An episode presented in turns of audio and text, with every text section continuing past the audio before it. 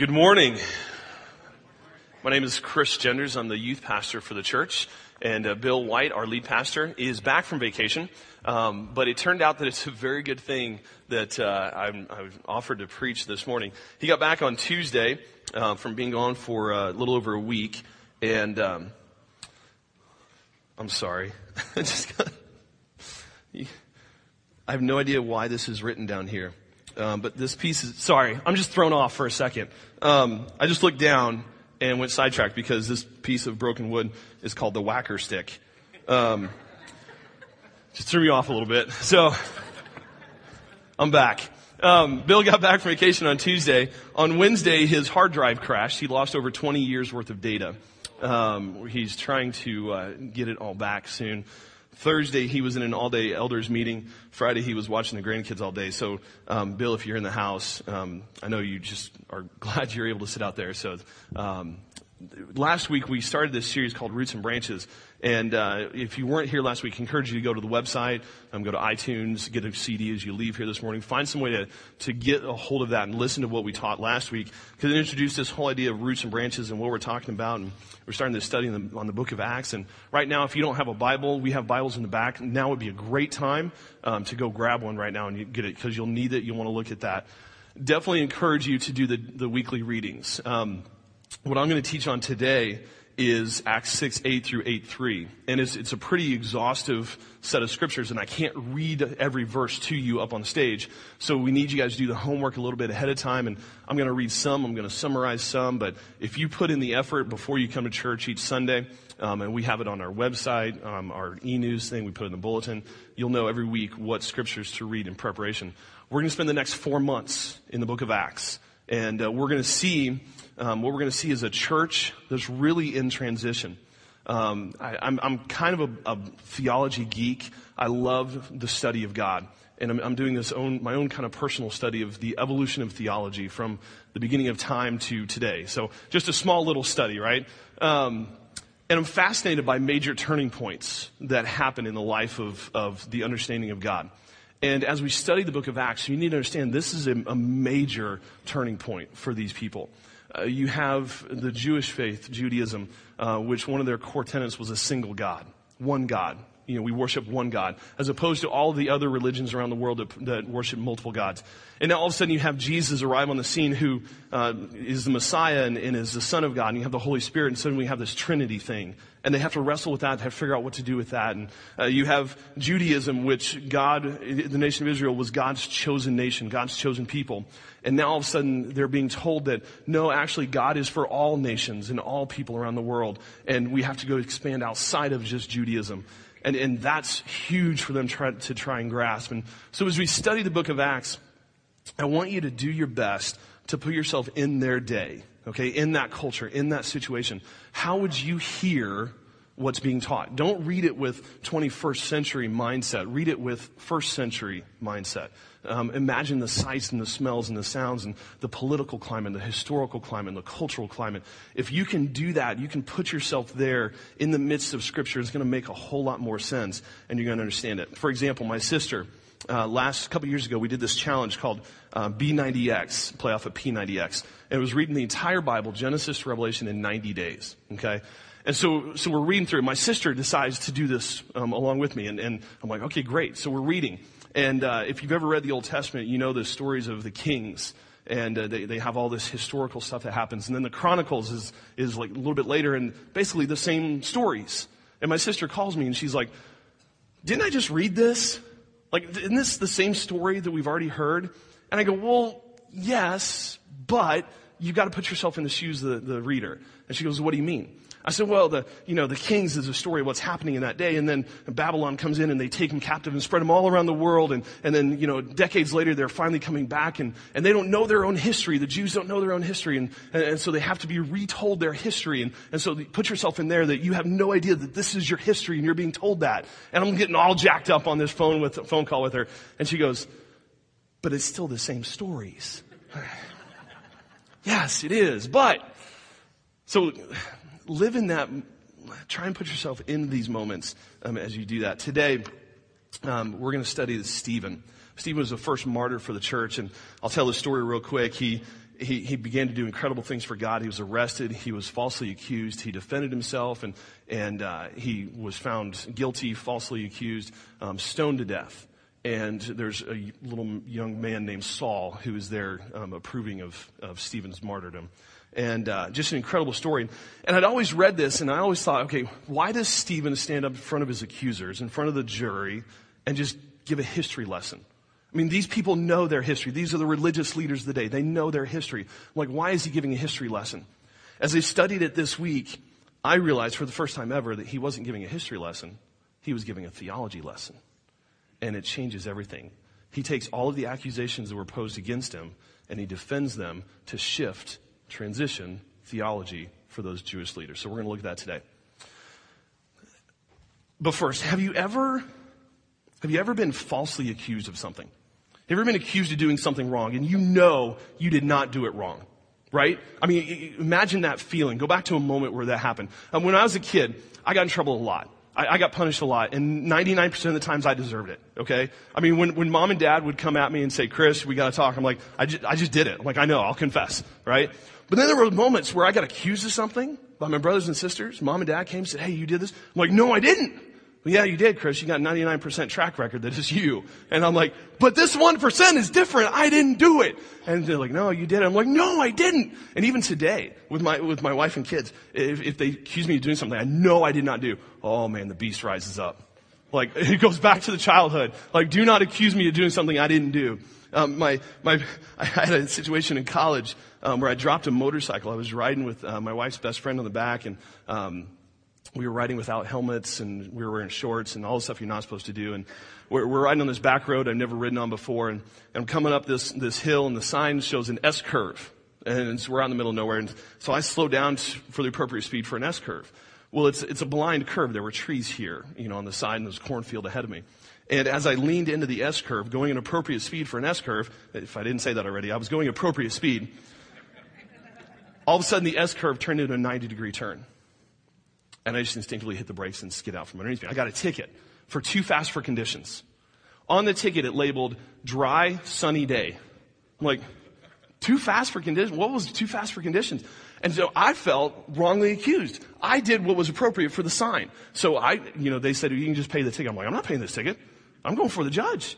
And they're like, Chris, you're going to lose. I'm like, I don't care. I'm like, I'm wrong. You know, I'm writing this. And so I went to the judge. I'm this punk college kid standing before this judge, this county judge, and he's like, why are you contesting this? I'm like, you're wrong. And he's like, excuse me? I'm like, state of Illinois is wrong. They wrongly marked the signs. State, county, city, I don't know who, but somebody else is wrong. It's not me. I lost. I paid the ticket. I didn't like having a punk college kid talk to him like that, evidently. But the beast rose up in me. Um, in my last church, we had a guy who, horrible situation. Um, he was a coworker of mine. He was a student pastor. Um, found out all this lying and manipulation and stuff, and he was twisting the truth and, and saying stuff about me and other people in the church, and, and then just all this stuff was just coming out, and, and people were coming to me and said, did you really say that? I'm like, no, I didn't say that. Did you really do? No, I didn't do that. And all, I mean, the beast just rose up. And, I, and one day when, when everything just kind of came out, I, oh, I was hot. And uh, I called up my, my lifting partner, and we've been in the gym about three times a week for a few months there. And, and I said, meet me in the gym. It was like 2 o'clock in the afternoon. And uh, he worked at home, so he had flexible schedule. And I show up in the gym. He shows up there. I'm wearing khakis and a button-down polo, button-down shirt tucked in. And he's like, you got your workout clothes? No, I don't need them. I'm like, I just need a lift. He's like, okay. He's like, what do you want to do? I'm like, bench. Okay. What do you want on there? 265. I'm like, I'd done 265 one time before. That was my max. But I was so jacked. I did three sets of 10 on my max because I was so mad because I was falsely accused. I mean, the beast just, don't falsely accuse me. The beast just rises up in me, okay? Stephen finds himself falsely accused. And kind of the beast rises up in him, but not really. Not the way, not, not the inappropriate way that it does in me. He, he responds appropriately. And, we're going to see his story today. We, we, we encountered Stephen last week. He was one of the seven men who was chosen by the apostles to feed and make sure that the widows, the Grecian widows and the Hebraic widows, uh, were getting their daily distribution of food. Uh, well, Scripture tells us that he goes on and, and uh, begins to do more than just serve food. If you have your Bibles, turn to Acts chapter 6, verse 8. It says, Now Stephen, a man full of God's grace and power, performed great wonders and signs among the people.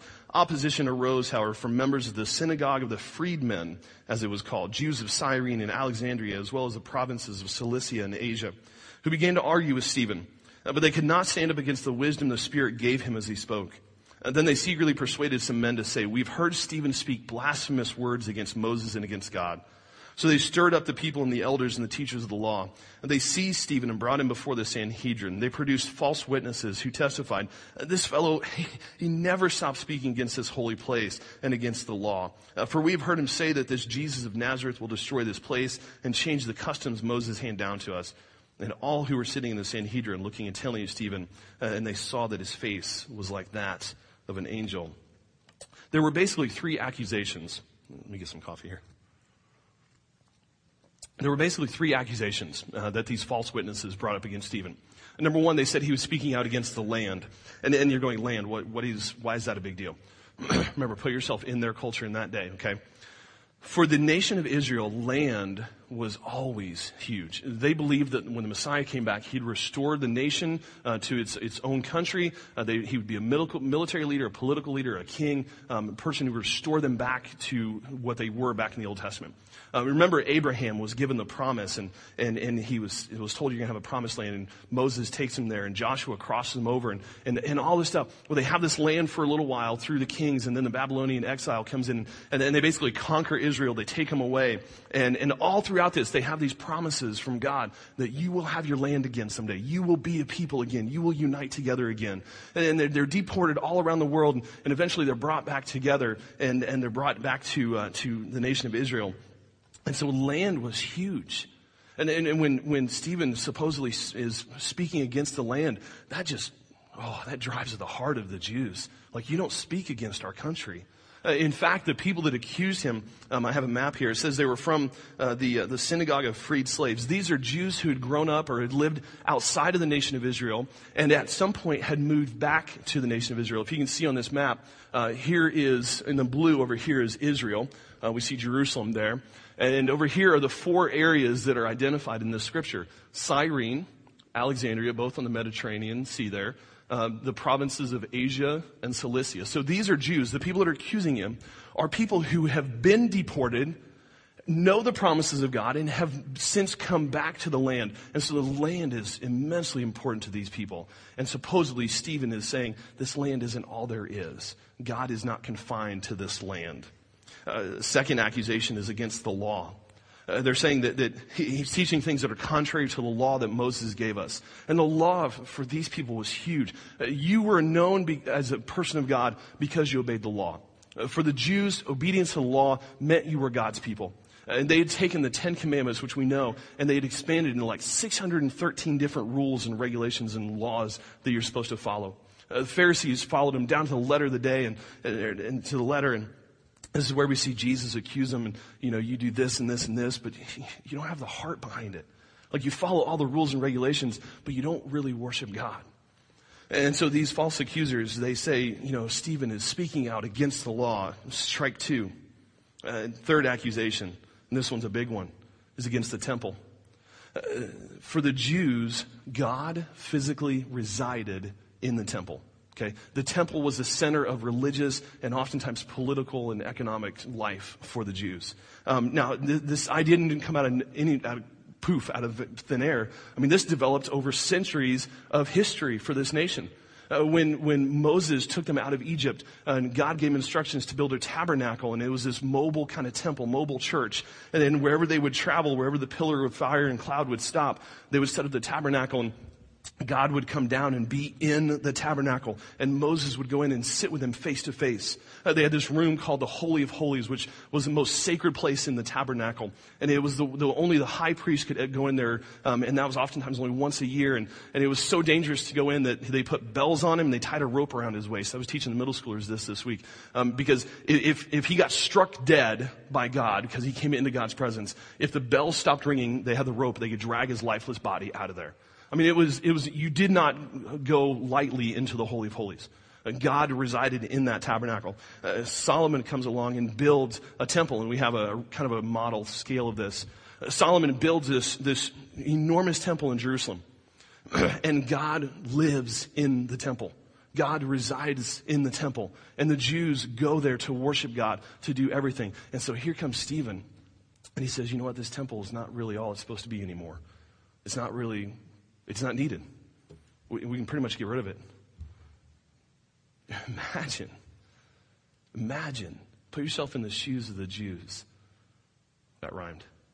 I didn't mean for that. Sorry. Um, put yourself in their, in their day. Put yourself in their situation. And here's somebody who has been falsely accused of speaking against the land which has been promised you for centuries, the law which you've been following for centuries, and the temple which you've been worshiping God at for centuries. How are you going to respond? Well, Stephen responds with this, what I thought was a history lesson, but it's really a theology lesson. And I want you to write these three things down um, in your, your bulletin there. He challenges with these three, three, these three things. We're going to summarize this here in a little bit. God is not confined to one place, either the land or the temple. God is not confined to one place. See, what the Jews were doing is wor- they were worshiping the temple of God rather than the God of the temple. You see the difference? The temple had become so important for them that they cared more about the temple than about God. They worshiped the temple of God rather than the God of the temple. And when Jesus dies on the cross, scripture tells us that the curtain that separated the Holy of Holies where, where God resided and man couldn't go, that when Jesus dies on the cross, scripture tells us that curtain was torn in two from top to bottom and that God now resided with men. And we, see Paul write in Ephesians 2.14 um, when he talks about the expansion of faith to those outside of Judaism, to the Gentiles, to all the other nations. He says that Christ himself has brought peace to us he united Jews and Gentiles into one people when in his own body on the cross, he broke down the wall of hostility that separated us, that, that curtain that separated the Holy of Holies. And we see just a few chapters back in Acts that the Holy Spirit was given to all of those who believed. The Holy Spirit now resides inside of those of us who call on Christ. And so God is not confined to one place. Second challenge, Stephen says, is that obeying the law does not make us God's people. And again, imagine being a Jew and hearing this. Wait, wait, obeying the law doesn't make us God's people? And Stephen goes on, he says, no, Christ's sacrifice on the cross is what makes us God's people. And you'll see here in a minute how he even takes it outside the law, pre-law, to show how we were God's people. And he said three, and this, this is, I mean, people of Acts, they didn't back down. I mean, we see Peter before the crowd in Acts 2, and I mean, he's just pointing his fingers like, you're the ones that crucified him. You did it. And, and here, we see Stephen in front of all these people going, you know what? You guys have a long history of rejecting people who God sends to you including me, Stephen says. You got a long history. And he, and he goes into this lesson. And so everything that I'm about to summarize here is kind of Acts chapter 7, his speech before the Sanhedrin. I'm just going to summarize this history slash theology lesson. But all of it filters through these three challenges. That God is not confined to one place. Uh, that obeying the law does not make us God's people, and the Jewish people have a history of rejecting prophets. So keep those three in mind as we walk through this summary of Stephen's speech. He starts with Abraham the, the father of Judaism. Uh, the one who God gave the initial promise to. Uh, God, he reminds them, God did not appear to Abraham in the nation of Israel. There was no promised land yet. God appeared to Abraham in a foreign land. God is not restricted to one place. In fact, God gives Abraham the covenant of circumcision. Before God even gave Moses the law, God set aside his people through the act of circumcision. And so it's not the law that makes us God's people, Stephen is saying. It was circumcision before, then the law, which points to Jesus, and Jesus is what makes us God's people.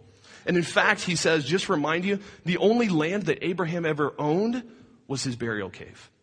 That's the only land that our father, uh, the Jew's father, ever owned was his burial plot. He never owned any land. God is not confined to one land.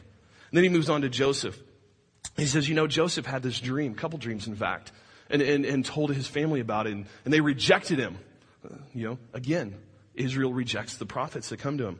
And Joseph was sold into slavery. You know the story. And, and, he was taken to Potiphar's house and he was put in jail and then he was, became second to Pharaoh. And God came to Joseph and blessed him in Egypt in a foreign land. It wasn't about the land of Israel. In fact, Joseph goes on and saves his family, which is a foreshadowing of Jesus and drawing people out and saving them. Then he goes to Moses, and Stephen says, You know, Moses, Moses was rejected by you. I remember when, when he, he came out of Pharaoh's castle, Pharaoh's house one day, and, and he, he saw the, the Egyptian beating the Hebrew slave, and he, he killed the Egyptian, and the next day he, he came to two Hebrew um, brothers, and they were fighting, and, and he stopped them. And one said, Who are you to be judge and ruler over us? Are you going to kill us like you killed the other person? And he fled the land. He was rejected by his own people. And yet God appeared to Moses in a foreign land. You know the story in a burning bush. It wasn't in the nation of Israel, in the land of Israel. Moses goes back. He saves Israel from Egyptian rule, draws them out, again, foreshadowing of what Jesus would do for us. And then once again in the wilderness, Israel rejects Moses uh, when he goes up on the mountain and they, they build the golden calf and they worship the golden calf. And then Stephen says, Here I am. And all I'm doing is pointing out the truth. I've told you who Jesus was. Jesus wasn't about the land. Jesus fulfilled the law. He went beyond the law. He was the fulfillment of the law. And yet you reject him. You turn your back on Christ, crucify him on the cross. All I'm doing is pointing out what you guys have always done. And Stephen is rejected. He's found guilty. And he's stoned to death. Which stoning was a lot more elaborate than we think. It's not simply picking up rocks and throwing it at a person. When you were officially sentenced to be stoned, um, anytime that you had a crime brought against you, you had to have two witnesses. Uh, that's Old Testament teaching. And so they would actually have a, uh, either build a device or, or uh, find a, a big cliff that was about twice the man's height. So for me, it would be about 12 feet tall and they would stand you, the person who was um, to be stoned on the edge, stripped him naked, and the first person who was the witness that cried out against this person shoved him off of that height. So picture yourself, you know, as a kid, um, you're at the high dive in the pool, right? You're standing up there, your knees are shaking because it's really, because it's not just 12 feet up for me, it's like 18 to my eye level, right? So I'm looking down at this big drop and I'm stripped naked, I'm about to be shoved off this thing. And so the fall might kill me, first of all. Uh, the fall didn't kill the person who was being stoned. The second witness came up on top of that height with a large stone and dropped it on the chest of the person who was to be stoned and hopefully to kill them. If that didn't work, then everybody picked up rocks and threw them at the person until they were dead. That was what happened to Stephen. And it says that Stephen, in the midst of all of that, prayed for those people who were stoning him, just as Jesus did. And we see there's this young man named Saul who the people take their cloaks off and they lay them at the feet of Saul, some foreshadowing here. And, and Saul is there. He's approving of the death of Stephen. And then Saul goes out and he just ravages the church. I mean, the Greek word there in, in, Acts chapter 8, uh, it's not just going out and kicking down doors and arresting people. I mean, it was, he was mad. I mean, the beast had risen up inside of him and he was taking it out on the church men, women, children, didn't matter. I mean, he was kicking down doors. He was dragging them out. He was beating them. He was torturing them. I mean, Saul wasn't just a police officer. I mean, Saul was ravaging the church. And you're going to learn about Saul here in a couple weeks. Do you get the picture of what Stephen was going through? He was taking things that the Jews had known for centuries and because of Jesus, flipping it all on his head. How mad would you be? You, you knew one way to worship God, to connect with God. And all of a sudden, Stephen comes along and points out what we know in 21st century to be the truth. And yet, for the Jews of that day, that was complete blasphemy. You were dishonoring my God by saying those words, Stephen. And I think Stephen's challenges still hold true for us today. See, I, I think Steve's challenges, Stephen's challenges, if we bring it into the 21st century today, we can still see him. We can still hear the martyr's voice speaking out to us. And he's saying to his church, God is not confined to one place. So we still do this today. We think that the worship of God is confined to this place on Sunday mornings. We, we don't worship God the rest of the week with our lives. Uh, worship is declaring the worth of God with every word, every thought, every action. It's not just music that we sing, but it's a lifestyle that is surrendered completely to God. Um, we, we fall into this trap though, and it's, like I said, it's so cultural, it's so entrenched in us that we think that God resides in this place still today, and there's something holy and special about this place. Uh, uh, how many of you have ever been out to Colorado Springs? Air Force Academy? You might have been there? Visited? Um, my, my dad and I, years ago, we did a road trip out to Colorado Springs for a Promise Keepers conference. It's kind of a father son bonding time, and I had hair um, back then, which is very important for the story. So um, I'm not just you know commenting. Um, so we leave on Wednesday. So I take a shower Wednesday morning. We get in the van like one o'clock Wednesday. We drive all through the night. Wake up like seven o'clock in Colorado Springs. My dad opens the back hatch and and I'm you know there's Pikes Peak and all the mountains. I'm like oh because I live in Illinois. Oh mountains and um, we we go exploring all day around. We go to Pikes Peak. We go into town. We go on, all over the place. And uh, finally, my dad's like, I want to go to the, the Air Force Academy. I want to see the chapel. This the Air Force Academy. We've got a couple pictures here. It's really an incredible building. It really is. Um, one of the most unique buildings in the U.S. Um, the, the, the, the, pillars there, or whatever you want to call them, uh, spires, they're designed to look like a fighter jet. If you see the next picture, this is what the inside of the, the chapel looks like. Uh, just an incredible building. So we go into this building. I haven't, I haven't taken a shower in about three days at this point. I've got really bad hat hair. And uh, I'm, I'm in bedhead hat hair. I'm, I'm wearing a, a, baseball cap. And we go in, and, and, I don't take my hat off when I go into this building. Um, we explore, we look around. We're coming out. And the soldier who's guarding the door is at the door. Um, and I was probably 24 at this point. Um, looks at my dad, looks at me, and says, I guess some people don't have respect for God. Oh, and the beast rose up. we, we walked out of there and I went, respect for God? Because I didn't take my hat off in a building that man made? Like I got on my soapbox big time. Um, you know, Colorado Springs, there's mountains everywhere. And so I'm like, I'm like, Dad, if I'm going to worship the God of creation, you know, if I'm going to honor God by taking off my hat, I'm going to take my hat off in the wilderness when I'm hiking in the mountains, I'm rafting the rivers, when I'm, I'm climbing the mountains. That's when I need to worship God, not in some building that man made. And I'm like getting hot. I'm like getting ready to turn back and go to the soldier. My dad's like, he's armed. Just remember, he's got a gun. I was like, okay, I'll, I'll back down. God didn't reside in that chapel. Should I have taken my hat off? Yes. All right. I know. I was young. I was immature. I should have. But not for the reasons the soldier thought. Not because that place was more holy than outside in the mountains. But we still fall into that trap. We still leave God at church on Sunday morning. And God wants to be in our homes. He needs to be in our homes. He needs to be in our schools, our businesses, in our neighborhoods. I'm an assistant basketball coach for my son's fourth grade basketball team, and, and our head coach, he's a great guy, but he's not a Christian. And he's very moral. I mean, he's a wonderful guy, but he just doesn't know Jesus. And, and one of the things that I see as my role is to bring Jesus into the basketball team and onto the basketball court.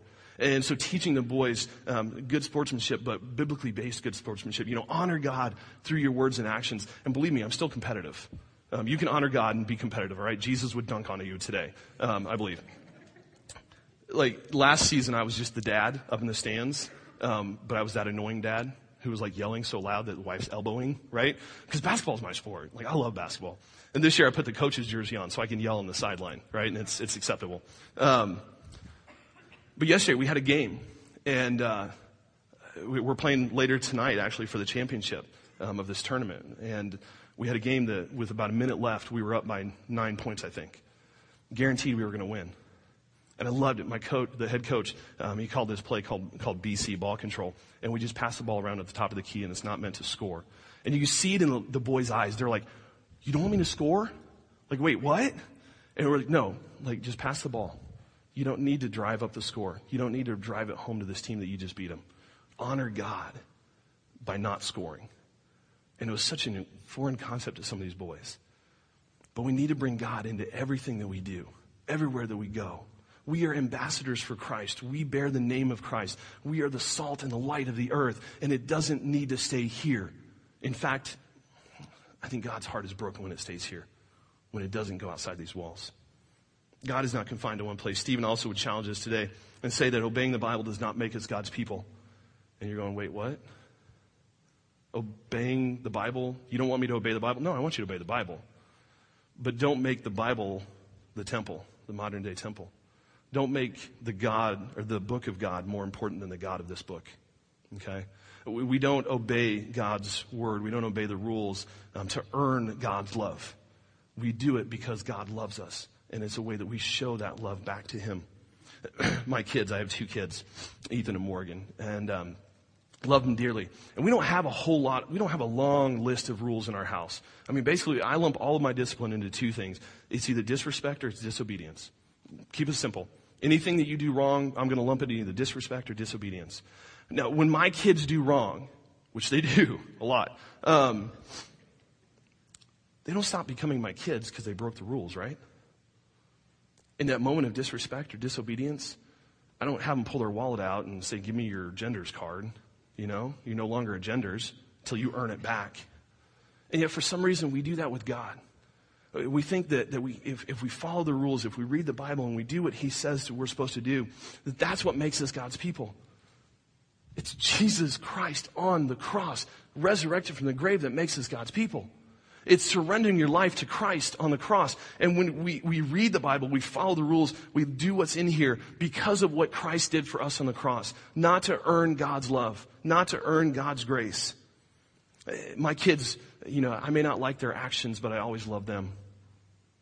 And I think God has the same way with us. He may not always like what we say and what we do, but that never makes him stop loving us.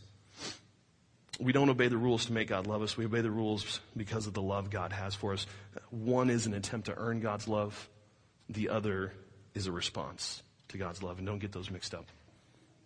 Lastly, Stephen challenged us, would challenge us today by saying, don't reject the messengers of God. And for us today, that's the Holy Spirit in the Bible. And I think a lot of times we often reject the words and the work of the Holy Spirit in our lives. Partly, mainly just baseline ignorance. And, and I don't mean that in the negative connotation. I just mean that in the pure original connotation of the word. We just don't know. We've never been taught how to listen to the Holy Spirit. We've never been taught how to respond to the Holy Spirit. And when you do, and, and you hear that still small voice in that moment, and, you, and it's pointing you towards God, towards something that would honor God, you have a choice. You know, I mean, with students, I mean, I use that old cartoon. You got the devil on one shoulder and the angel on the other, you know, and then that's, there's some good theology there. We got this war going on for us. And we have free will, we get to choose which way we want to go. And the Holy Spirit is there whispering to us, telling us and giving us direction and encouragement and insight into how we're to live.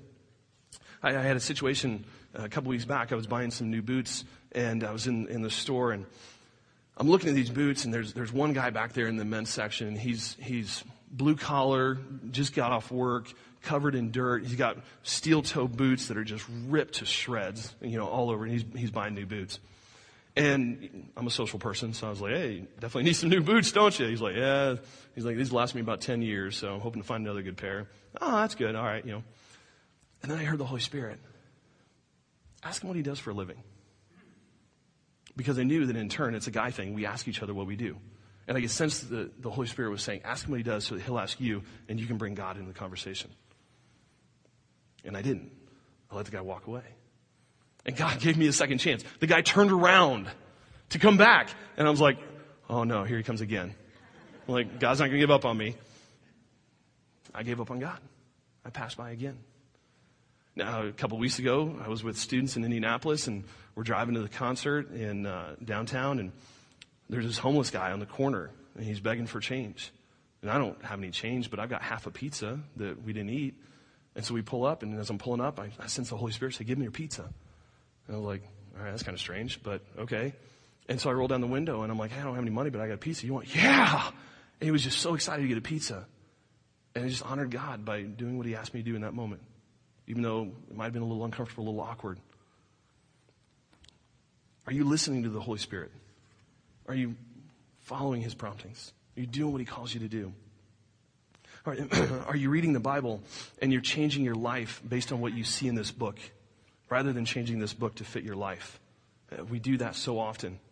Um, I, I, struggle with this. Um, I know that this book says that I'm to forgive because Christ first forgave me. And for, to forgive my brother when he sins against me 70 times, seven times, that, that I'm supposed to restore those relationships. And yet I let one go for nine years. That guy, that youth pastor I talked about earlier, my previous church.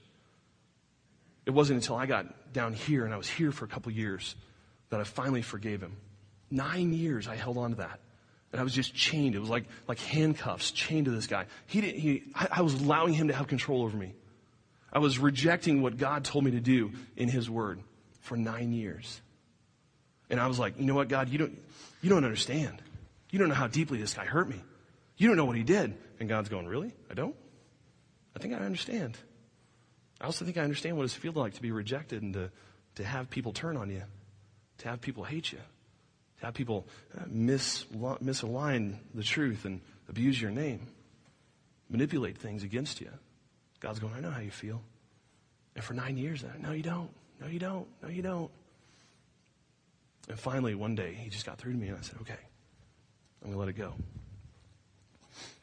Are you changing your life based on what you see and hear? Are you changing what you see and hear to fit your life? It's a big difference. In all this that Stephen did, everything he talked about, all these accusations and these challenges, everything he did was all to point people towards Jesus. Uh, he tells me, he's like Moses, Abraham, Joseph, the temple, the land, the law, all of that stuff, all of our religious customs, traditions, it's all pointing towards Jesus. And that's what they martyred him for. That's what he was stoned to death for. We're called to live our lives in such a way that we point people to Jesus. Do people see Jesus in you? Do people see Jesus in me? Because it's all about Jesus. Let's pray. Thank you for listening to Great Oaks Community Church's weekly podcast. For more series and podcast information, go to greatoakscc.org.